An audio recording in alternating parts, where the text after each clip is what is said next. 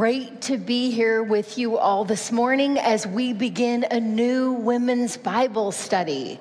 I am super excited to study the books of 1st, 2nd, and 3rd John together with you all this year. Um, I personally enjoy reading. I love reading, uh, reading for work, reading for pleasure, just enjoy reading. And a lot of times uh, we get influenced by what authors would write through their words, whether it be uh, fiction or nonfiction.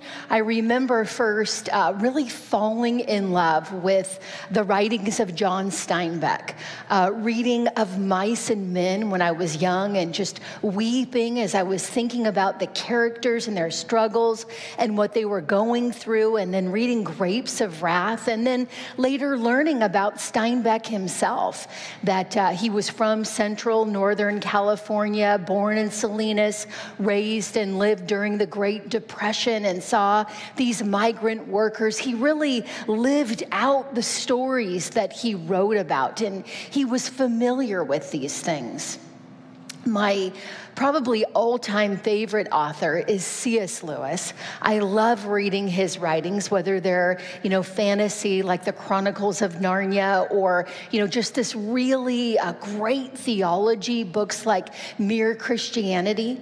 And then later learning about Lewis himself, that he's a literary scholar, uh, that he was originally an atheist, and then he became a theist who believed in God, and then ultimately a Christian.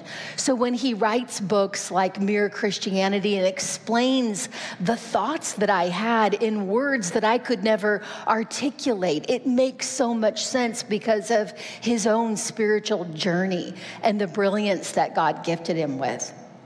And I'm currently reading uh, Anna Karenina by Leo Tolstoy. Uh, it's, an, it's a super fun novel about uh, wealthy Russians in the 1800s. And even though it was written about people on a different continent, in a different place so long ago, I feel like I know these characters and I feel like I've even experienced, or my friends have experienced, some of the struggles that they're going through. And reading about Tolstoy and how he himself identified with one of the characters in that book and his own Christian faith just makes it come even more alive to me. Uh, it's fun to be able to read and understand more about what we're reading when we understand a little bit more of the author and why he wrote the things that he wrote. When we study the Bible, when we study God's word, it's even more important that we think about who the author is of the text that we're studying, who the human author is that God used, uh, whom the texts were written to, when they were written, and why they were written. And even though it can be tempting to just push through introductory material, it ends up helping us to really get our minds into the shoes of the original audience to whom these texts were written. And then, as we understand and we begin to think through what they must have thought and felt when they heard these books, these letters written or read for the first time, uh, it helps us to understand how to take those universal truths and apply them to our life. So before we begin our journey through 1st, 2nd, and 3rd John this year, we're going to learn a little bit about the author the author of the books, John himself. And just to start out, John, the apostle, the author of 1st, 2nd, and 3rd John, is not to be confused with John the Baptist, another key John in the New Testament. Uh, John the Baptist had a unique role as the forerunner, so to speak, of the Messiah, the one who went before Christ and prepared the hearts and minds of God's people for this coming Messiah.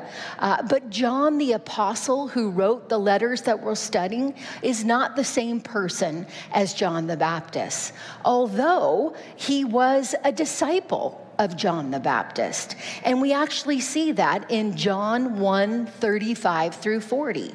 John 1 35 through 40.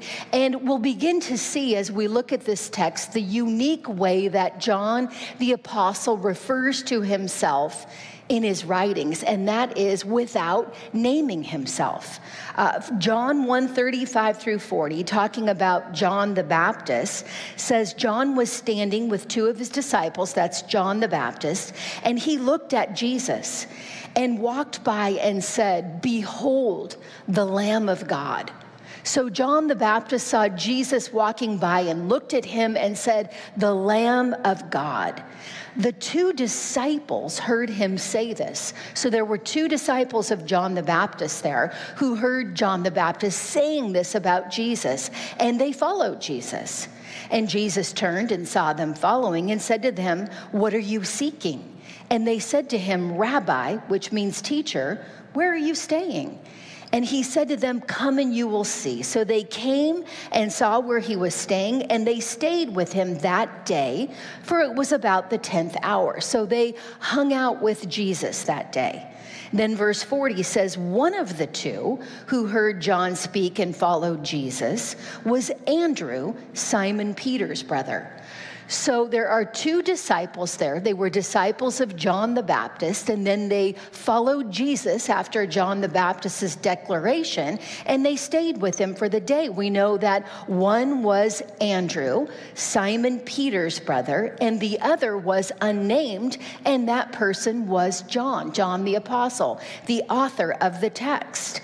Uh, we know that John doesn't reveal his name again in his writings, and we also know that John not only hung hung out with Andrew, but he was very good friends with Andrew. In fact, uh, there are two pairs of brothers in the New Testament, uh, two pairs of brothers that were disciples. Uh, Peter and Andrew were brothers, and John and James were brothers. And not only were these two pairs of brothers close as brothers, but the four of them were close because they had a fishing business together. Uh, they were partners in a fishing business business. And we see that as we see the original call upon these four men, upon John the Apostle and his brother James, and his friends and partners, Peter and Andrew. Uh, we can see that, for example, in Luke chapter 5, verses 1 through 11.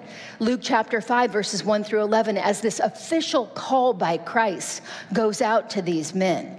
Uh, Luke chapter 5, verse 1 says, On one occasion, while the crowd was pressing in on him, that's Jesus, to hear the word of God, he was standing by the lake of Gennesaret, another name for the Sea of Galilee, which is really a very large lake. And he saw two boats by the lake, but the fishermen had gone out of them and were washing their nets. So there were two boats there. One belonged to Peter and Andrew, and the other to John the Apostle and James. And again, they were a team uh, getting into one of the boats, which was Simon's, and Simon Peter is the same person, it's Peter. Uh, he asked him to put out a little from the land. And he sat down and taught the people from the boat. So Jesus, because of the crowd, asked to use Simon Peter's Peter's boat, Peter and Andrew's boat, went out into the lake and taught the people. And then in verse 4 of Luke 5 it says, "And when he had finished speaking, he said to Simon, "Put out into the deep and let down your nets for a catch." And Simon's a fisherman. He knows that Jesus is the rabbi or the teacher. And he says in verse 5, Master, we toiled all night and took nothing. I mean, you're not going to catch fish right now. But he said, At your word, I will let down the nets. And when they had done this, they enclosed a large number of fish, and their nets were breaking. So their nets were breaking from all the fish that Jesus had jump into these nets, right? And they realized that something big was among them. And they signaled to their partners in the other boat, that's to John the Apostle and his brother James, to come and help them. And they came and filled both the boats so that they began to sink. But when Simon Peter saw it, he fell down at Jesus' knees, saying, Depart from me, for I am a sinful man, O Lord. For he and all who were with him were astonished at the catch of fish that they had taken. And so were also James and John, that's John the Apostle, sons of Zebedee, who were partners with Simon. So we see these four brothers were partners together in this fishing business. And Jesus said to Simon, Do not be afraid. From now on, you will be catching men. And when they had brought their boats to land, they left everything and followed him. So they made this choice to follow Jesus early on in his ministry. And we see the exact same thing recorded more briefly in Mark 1 16 through 20. It's called a parallel account. The same thing again recorded, but more briefly. It says in Mark 1 16, passing alongside the Sea of Galilee, he, Jesus, saw Simon and Andrew, the brother of Simon, casting a net into the sea, for they were fishermen. And Jesus Jesus said to them, Follow me, and I will make you become fishers of men. Immediately, they left their nets and followed him. And going on a little farther, he saw James, the son of Zebedee, and John, his brother, that's John the apostle, who were in the boat mending the nets. And immediately he called them, and they left their father Zebedee in the boat with the hired servants and followed him. So, uh, Andrew and John the apostle, they uh, followed Jesus when John the Baptist pointed them to Christ. They knew who Jesus was, and then they were officially or formally called by Christ. Andrew and Peter, James and John, they received this call from Christ to follow him, and they did. They immediately followed him, and they left everything to become his disciples.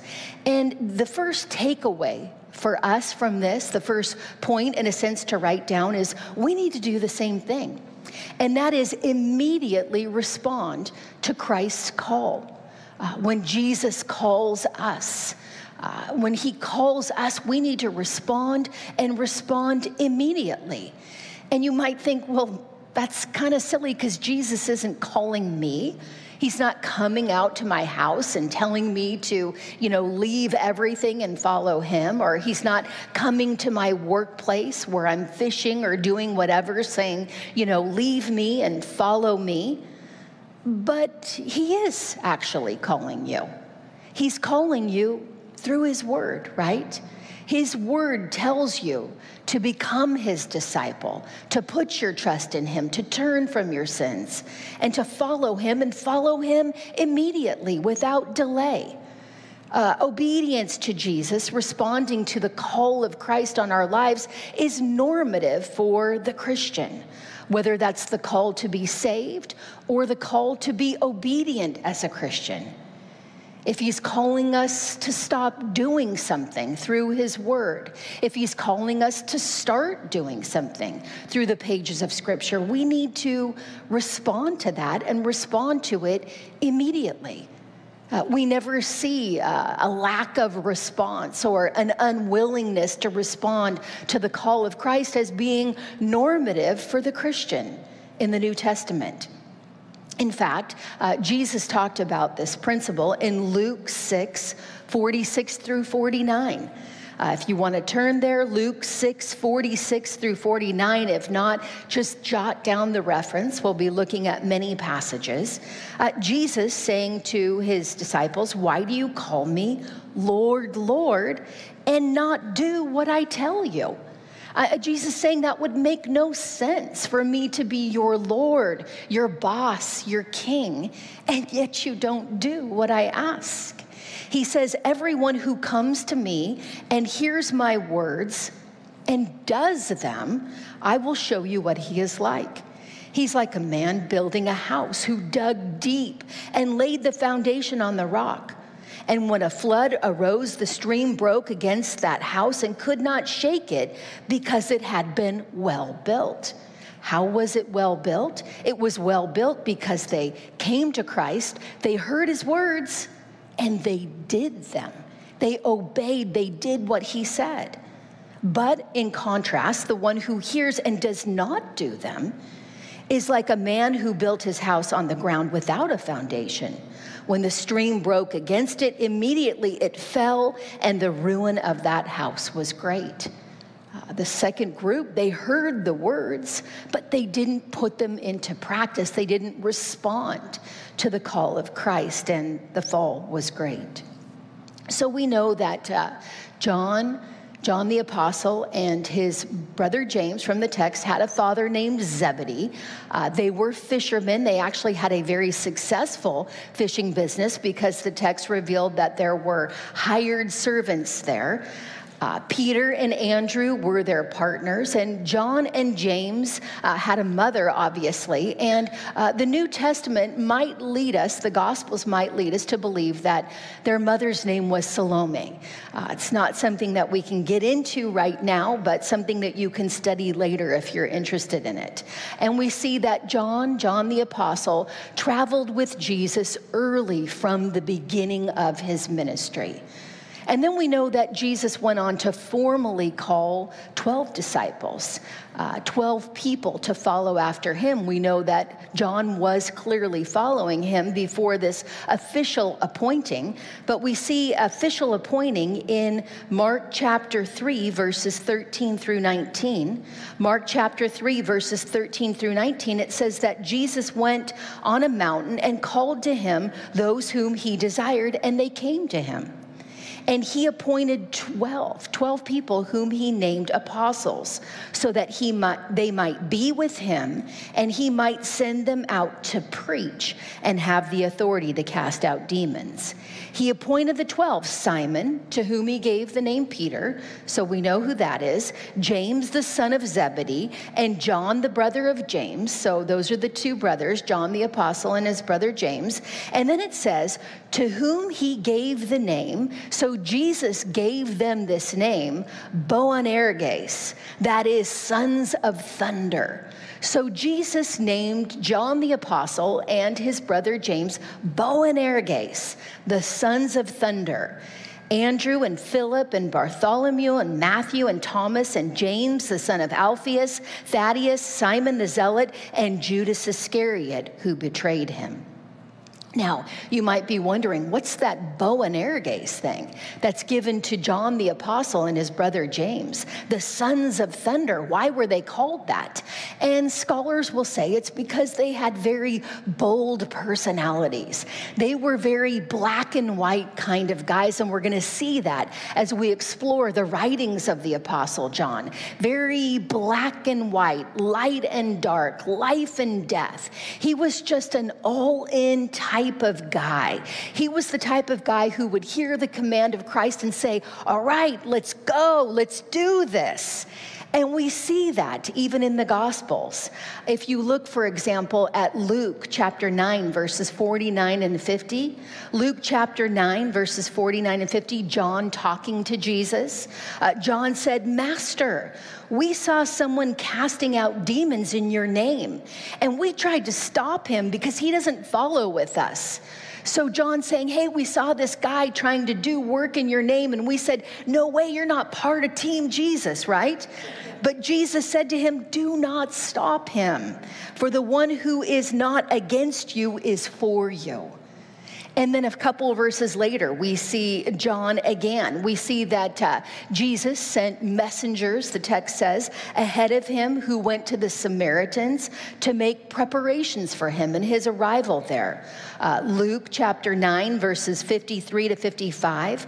Luke chapter 9, 53 to 55 says, But the people, the Samaritans, did not receive him. They didn't receive Jesus because his face was set toward Jerusalem. And when his disciples, James and John, Bo and Boanerges, sons of thunder, saw it, they said, Lord, do you want us to tell fire to come down from heaven and consume them? I mean, let's just say, you know what, fire, come down and burn these guys up because they didn't receive you, Jesus. It says, but he, Jesus, turned and rebuked them. He said, uh, No, let's not do that. Appreciate the zeal, right? But no, uh, he rebuked them. No, you do not call fire down to consume those. So, John was clearly in Jesus's inner circle of friends. I mean, he was very close to Jesus. Uh, we see there were times that Jesus personally selected John uh, for certain events. Uh, for example, in Mark chapter 5, verse 37, when uh, Jesus healed a ruler of the synagogue, a Jewish ruler's daughter, uh, Jairus, his daughter, it says in Mark 5:37, he allowed no one to follow him except Peter and James and John, the brother of James. So just Peter, James, and John the apostle were allowed to go in with Jesus when he healed this synagogue ruler's daughter.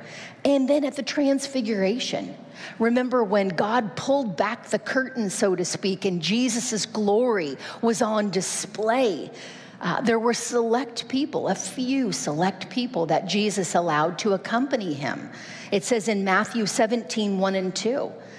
Uh, after six days, Jesus took with him Peter and James and John, his brother, John the Apostle, and led them up a high mountain by themselves. And he was transfigured before them, and his face shone like the sun, and his clothes became white as light. So these are things that John the Apostle was able to experience with Jesus because they were such good friends. Again, he was in his inner circle of friends, and being really good friends with somebody might lead you to make some bold requests, right? There's that level of comfort, that level of familiarity. Uh, we see a bold request in Mark 10 35 through 45. Mark 10, 35 through 45, if you want to turn there and look at that. If not, jot down the reference and read it later. Mark 10, 35 through 45 says, James and John, so James and John the apostle, the sons of Zebedee, came up to him, came up to Jesus and said, Teacher, we want you to do for us whatever we ask of you. Wow, right? I mean, you know, Jesus, I want you to do for me whatever I ask of you. I hope I'm not doing that in prayer, but, and he said to them, Well, what do you want me to do for you? And they said to him, Grant us to sit, one at your right hand and one at your left in glory. And Jesus said to them, You don't know what you're asking. Are you able to drink the cup that I drink or be baptized with the baptism with which I am baptized? And they said to him, We are able. We can do this. And Jesus said to them, Okay, the cup that I drink, you will drink, and with the baptism with which I am baptized, you will be baptized. But to sit at my right hand or my left is not mine to grant, but it is for those for whom it has been prepared. And when the ten heard it, the other ten disciples, they began to be indignant at James and John. They were livid. Why? Because they wanted those seats, right? It's like, wait, you guys, that's what I wanted to be doing. And so Jesus, it says in verse 42, called to them and said to them, You know that those who are considered rulers of the Gentiles lord it over them, and their great ones exercise authority over them. But it shall not be so among you. But whoever would be great among you must be your servant, and whoever would be first among you must be slave of all. For even the Son of Man, Jesus saying, even me, the Son of Man, came not to be served, but to serve, and to give his life as a ransom for many. So it's interesting because when we saw that John and James said to Jesus, Hey, you know, these guys didn't receive you, let's call down fire and just have them burned up, Jesus said no and rebuked them. And now John and James are coming to Jesus and saying, Hey, can we sit at the right and the left? And Jesus doesn't rebuke them. He doesn't tell them that what they wanted was wrong. Instead, he tells them how to get there that the way they were going about it might have been wrong because it's important to remember that it's not wrong to want to be great in God's kingdom. They knew that Jesus had a coming kingdom. Uh, they said, you know, when we're with you in glory, they knew that a time was coming, you know, a time in the next life, and they wanted to be there with Jesus by his side. They just didn't know how to make it happen. And you know, we should want to be great in a sense in God's kingdom too. And we can do that the same way that Jesus told them to do it by boldly investing into the future. So that's the second point here. Like them, the sons of thunder, the Boanerges, with their boldness, boldly invest into the future. Think about the future, things that are long time ahead of us. Think about the future, the coming kingdom with Christ where he will rule and reign. And think about what we'll be doing there. And we see that Jesus taught all of his disciples that principle. Uh, Matthew chapter 6, verses 19 through 21, a familiar passage. Jesus said, Do not lay up for yourselves treasures on earth, where moth and rust destroy and where thieves break in and steal, but lay up for yourselves treasures in heaven, where neither moth nor rust destroys and where thieves don't break in and steal. For where your treasure is, there will your heart be also. So Jesus taught that the true disciple of Christ is to be forward thinking, is to be thinking about her future and to even be boldly investing into her future.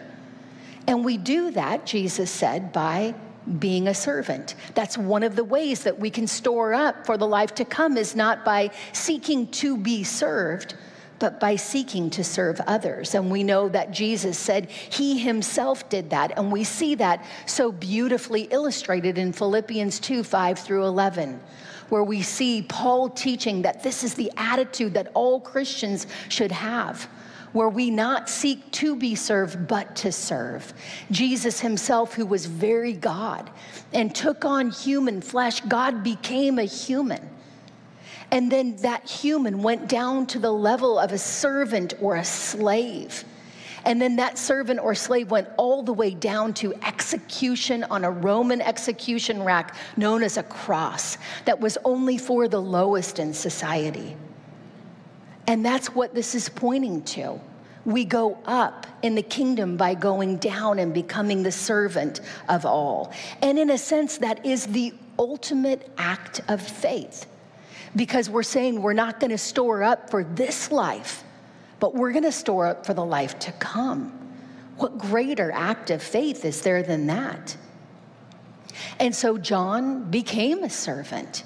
He did what Jesus asked. In fact, we see in Luke 22, 7 through 8, Peter and John both preparing uh, for the Passover, the Last Supper, the final Passover that Jesus would have with his disciples. Luke 22, 7 and 8 says, Then came the day of unleavened bread on which the Passover lamb had to be sacrificed. So Jesus sent Peter and John, saying, Go and prepare the Passover for us that we may eat it. And they did. They prepared the Passover for him and the other disciples. And then we know it was at that night, uh, there, that last Passover, the, the Last Supper, you know, the Da Vinci painting. We can all see it in our minds with Jesus there in the center and the disciples around him. Uh, on that night in John 13, 21 through 25, it says that Jesus was troubled in his spirit and he's there with his friends. Jesus was troubled in his spirit and said, John 13, 21, Truly, truly, I say to you, one of you will betray me. Then the disciples looked at one another, uncertain of whom he spoke. And one of his disciples, whom Jesus loved, was reclining at table at Jesus' side. Uh, we're going to see that John referred to himself in his gospel as the disciple whom Jesus loved. So John was there, the disciple whom Jesus loved, reclining at his table, and Peter motioned to him, his friend John, to ask of Jesus whom he was of whom he was speaking. So that disciple, John, the one whom Jesus loved, leaning back against Jesus, said, Lord, who is it? Uh, this term, the disciple whom Jesus loved. John uses it four times of his himself in the Gospel of John. Uh, and you might think, what an odd term, the disciple whom Jesus loved. I know thinking through it this summer as I was working on 1st, 2nd, and 3rd John, I thought, that just seems a little bit weird. I mean, maybe even a little bit arrogant, you know, to write about yourself, I'm the one who Jesus loves, you know, the disciple whom Jesus loved. And thinking through it this summer and reading what scholars had to say about it, scholars said that it was a term of humility. And I thought, how could that be a term of humility? It almost sounds arrogant, like he's superior to everybody else. And then it clicked. And I read more of what scholars and theologians have said.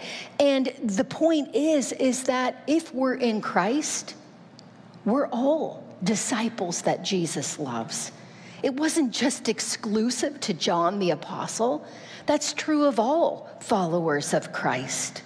Because we're in Christ, Jesus loves us, and we are disciples that Jesus loves. And this isn't a statement of pride at all.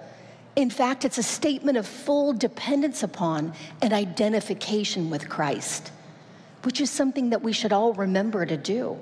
So, the third point for us, the third takeaway here is humbly acknowledge how much Jesus loves you. We saw that John boldly did that.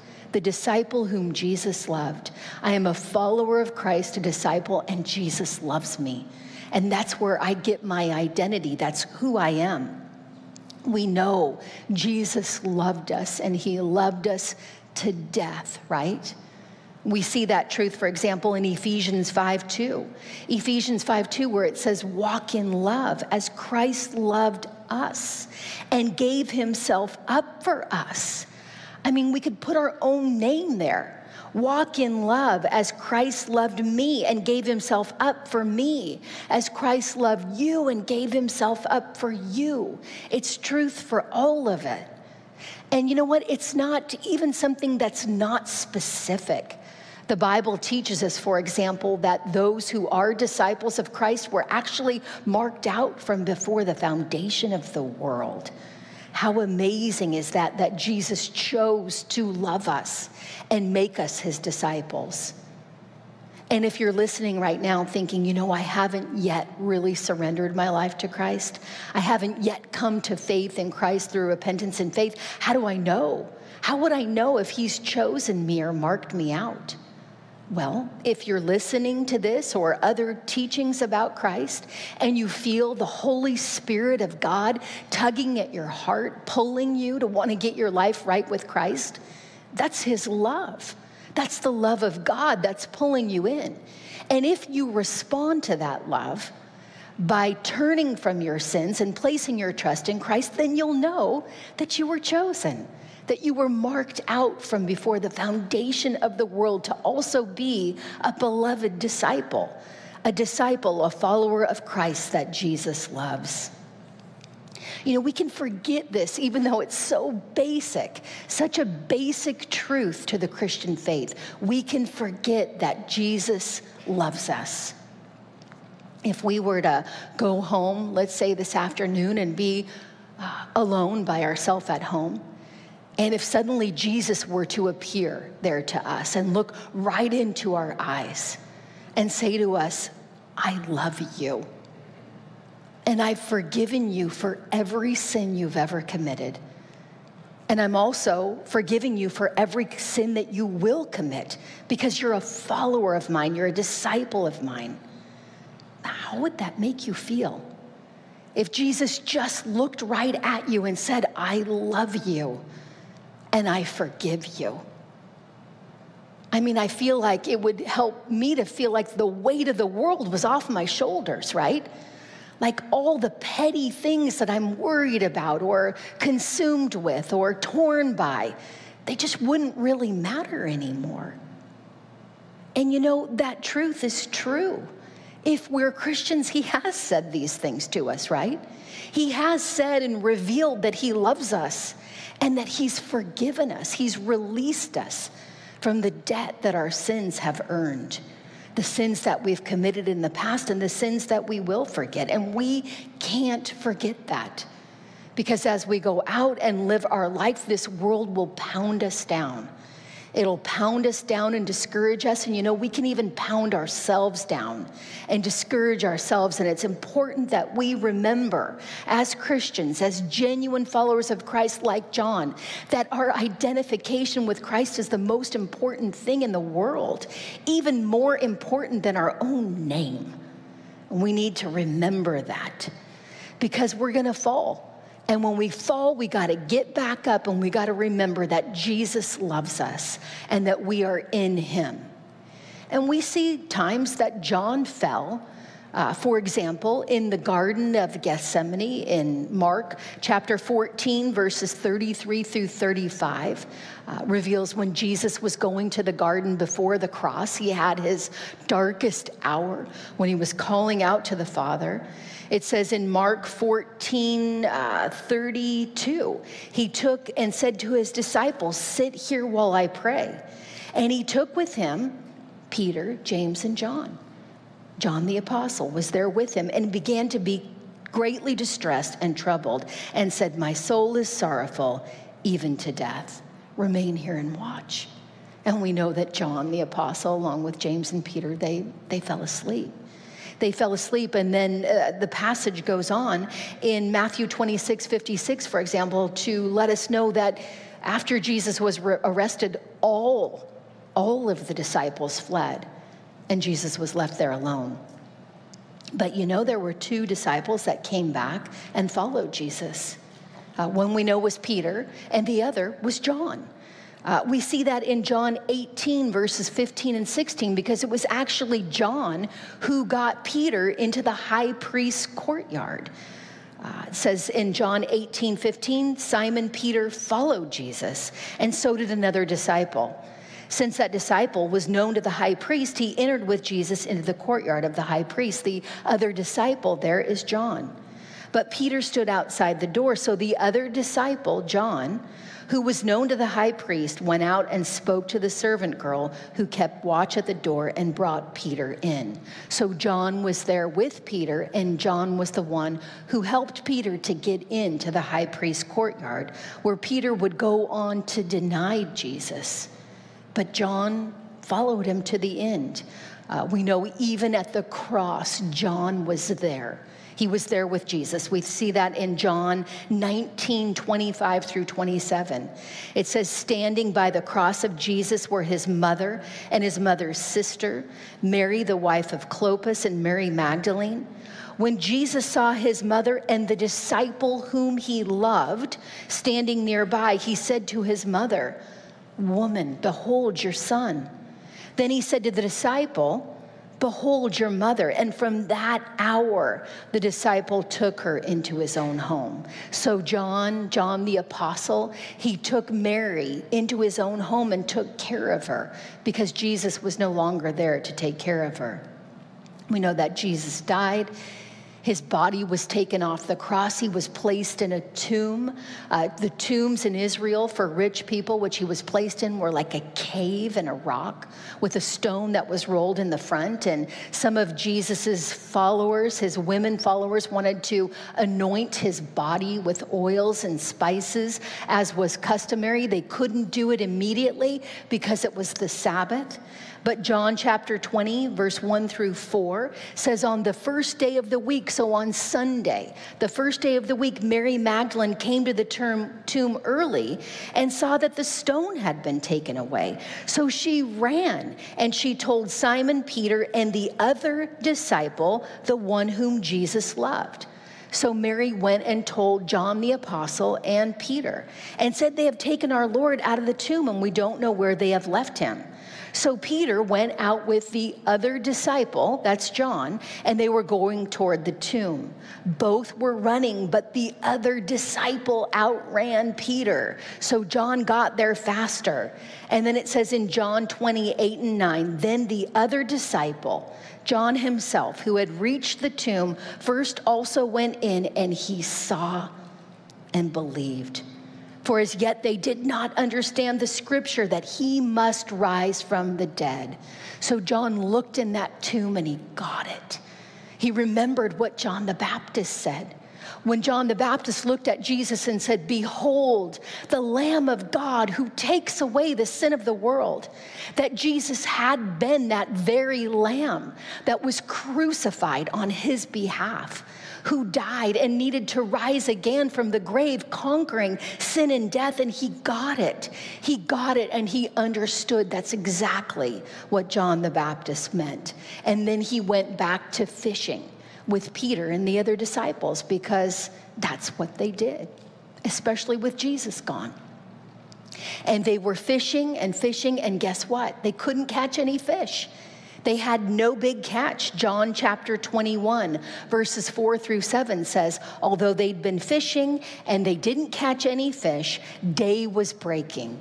And as day was breaking in John 21 4, Jesus stood on the shore, and yet the disciples, they didn't know that it was Jesus. And Jesus said, Do you have any fish? And they answered him, No. And he said, Cast the net on the right side of the boat, and you will find some. So they cast it, and now they were not able to haul it in because of the quantity of fish. Remember when that happened before? In Luke 5 and in Mark? Then the disciple who Jesus loved said to Peter, It's the Lord. He realized, wait, this is Jesus. And they jumped in the water to get to Jesus. This had all happened before. And Jesus went on to reveal to Peter that he was going to die a difficult death. And Peter was there with John the Apostle, his friend. And Peter, like many of us would, in John 21 20 and 22, uh, Peter said to Jesus, it says, Peter turned and saw the disciple who Jesus loved following them. So he saw his friend John there, eh, the one who had leaned back against him during the supper. And he said, Lord, who is it that's going to betray you? Again, revealing this is John the Apostle. When Peter saw him, he said to Jesus, Lord, what about him? I mean, I'm going to die a difficult death. What about him? And Jesus said to him, If it's my will that he remains until I come, what is that to you? Follow me, right? Jesus had a different plan for John than he did for Peter. And we all have to be good with the different plans that Jesus has for us as his disciples. What is that to you? Jesus said, Follow me. We know that Jesus was with them for another 40 days, or for 40 days total, and then he rose up. He ascended to heaven, and he told them to wait in Jerusalem for the promise of the Holy Spirit when the Holy Spirit would come and empower them to do the work that Christ had called them to do. The same Holy Spirit that we receive when we trust in Christ and turn from our sins. We know the Holy Spirit came, and after that, we see in Acts 3 Peter and John, Peter and John the apostle, these two friends walking to the temple, walking to the temple and teaching and preaching Christ, letting other people know about the love of Christ.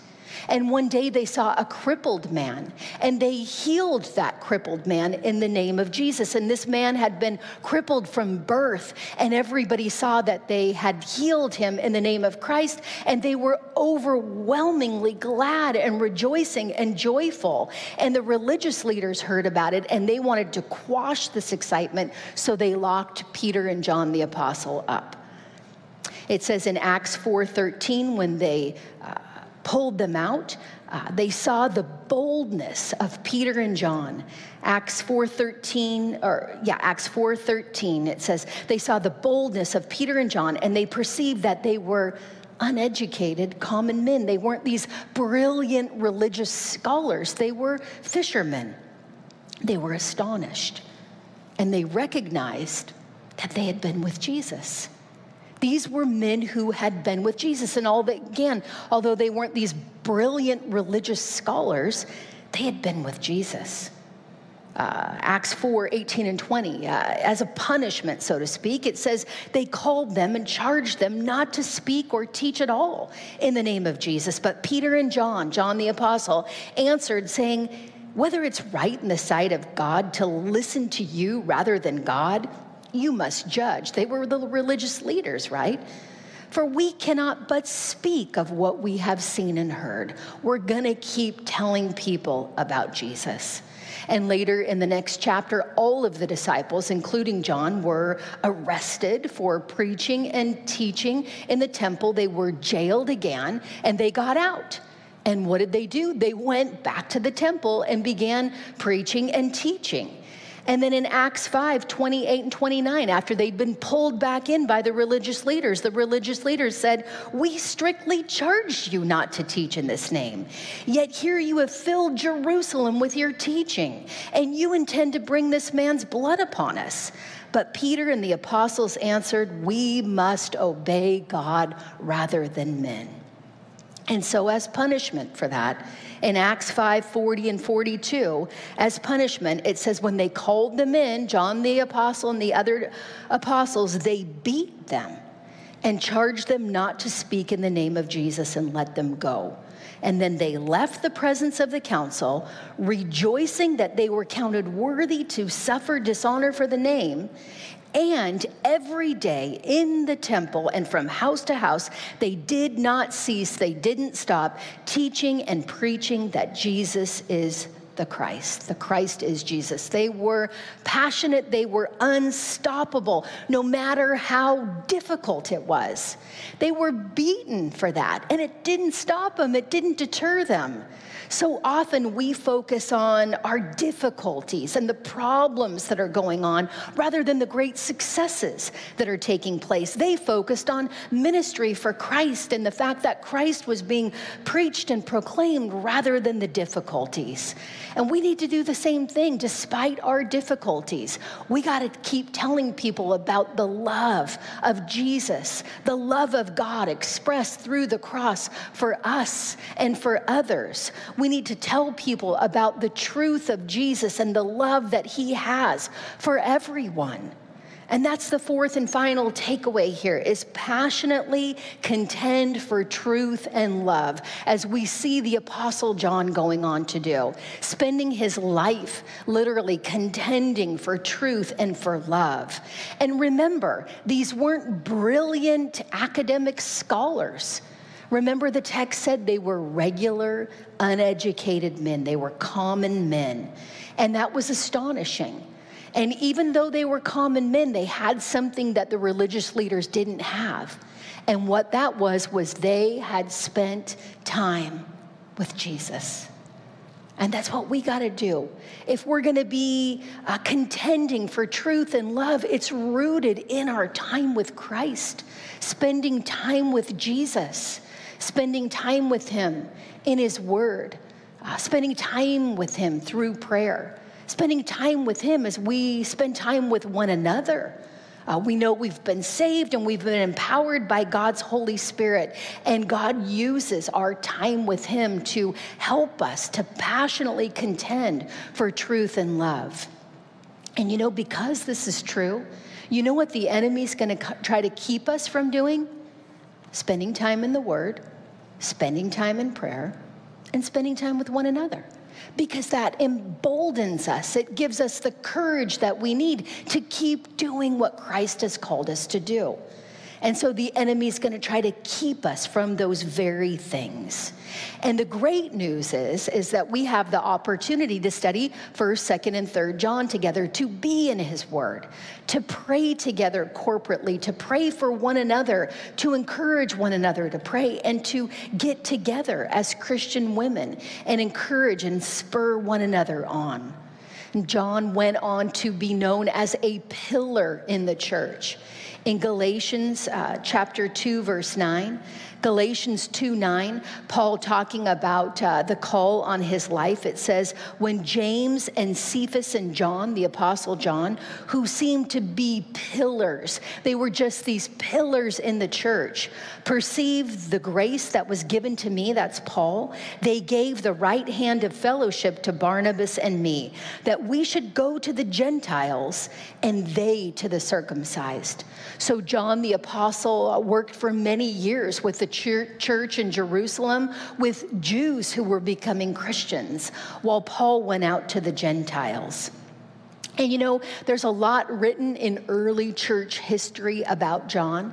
Uh, this is not scripture, so it's not, you know, for a fact, but there is much written about John in early church history. Uh, they say that after Mary died, remember, John was taking care, care of Jesus' mother, Mary. Uh, after Mary died, John uh, wasn't married himself. So he was an unmarried man. His brother James had been executed by Herod Agrippa in Acts chapter 12, and he was alone he was alone. And these pillars in Jerusalem, these godly men, realized that they needed to go out and help with some of the churches that Paul had established. Uh, Paul was executed for his faith in Christ, and they needed to go out and see how those churches were doing. So uh, the tradition says that they drew lots. And when they drew lots, the area called Asia Minor fell to John the Apostle. And uh, according to the stories, he was devastated. He did not want to go to Asia Minor, to Galatia and Ephesus and all these cities in modern day Turkey because these cities were steeped in idolatry. Ephesus, in fact, where he would go, uh, had what was known there as the Temple of Artemis or the Temple of Diana, which was one of the seven ancient wonders of the world. This amazing temple where people would come from all over the world to worship idols and gods that were no gods. And John was a strong, solid Jewish man, and he despised idolatry, but he went there and he uh, worked as an elder there. He was a pastor, a shepherd, a teacher there, and he worked with the community that Paul had originally established. Uh, the church tradition goes on to say that he got a job in a bathhouse at Ephesus. Uh, a bathhouse then was just a place that people would go to take baths because they didn't have bathrooms that looked like ours.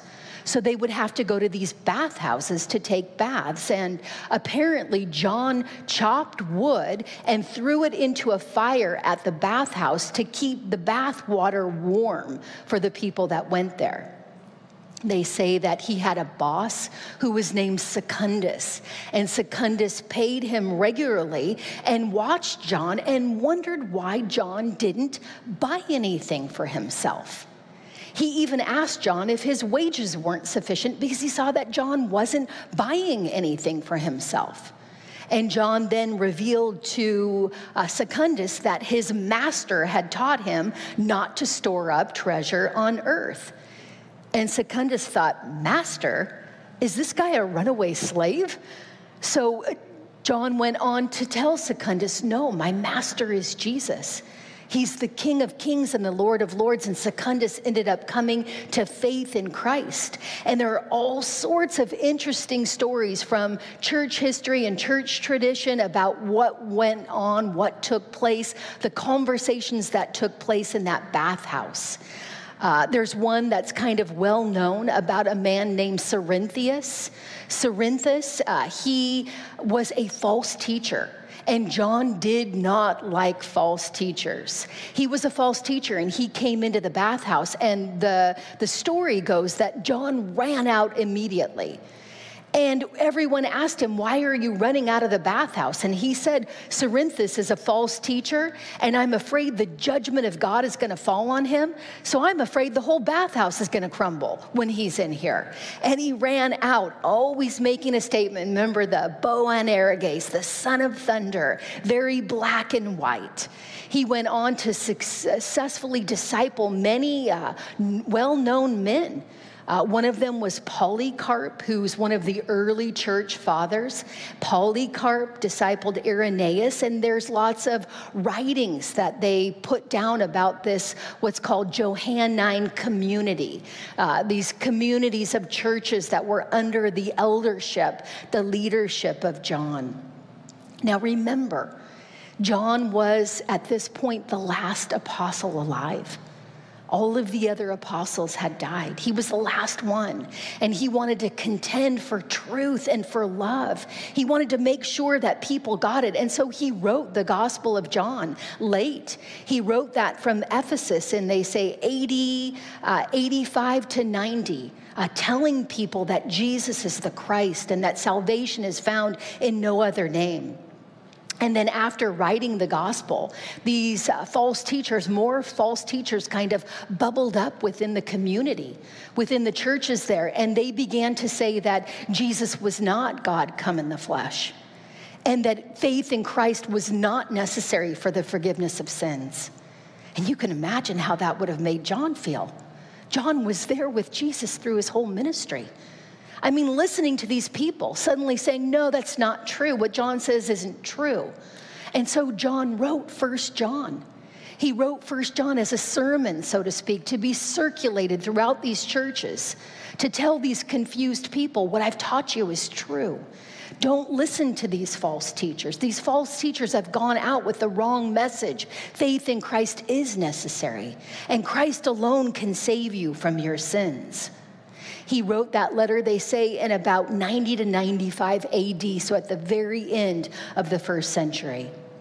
And then he wrote uh, another letter, a small letter to a church there, uh, warning this church as the elder. He calls himself the elder, warning them not to take in these false teachers. When these false teachers travel around trying to bring to you a different message, don't even let them into your homes or into your churches. Don't give them an audience. Say no to all false teaching.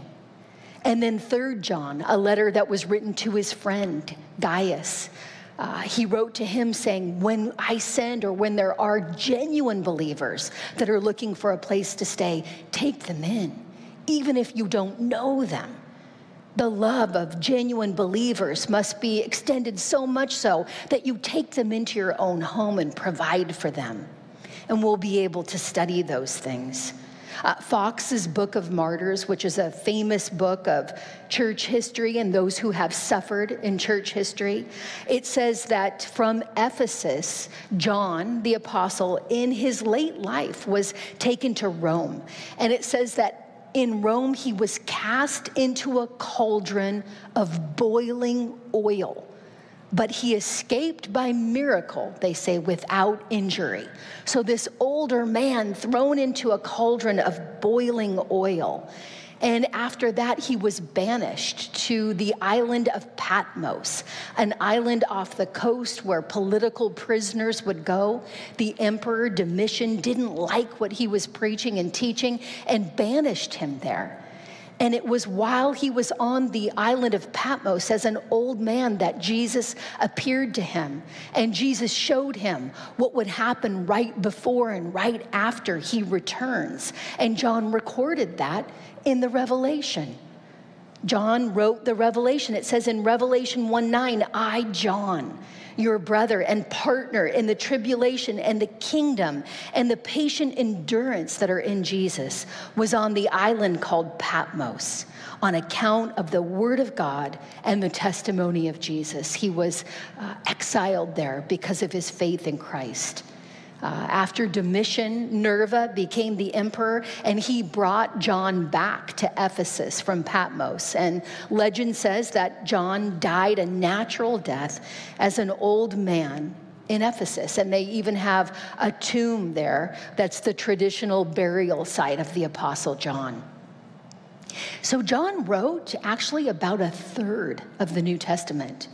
He wrote the Gospel of John, which is a biography.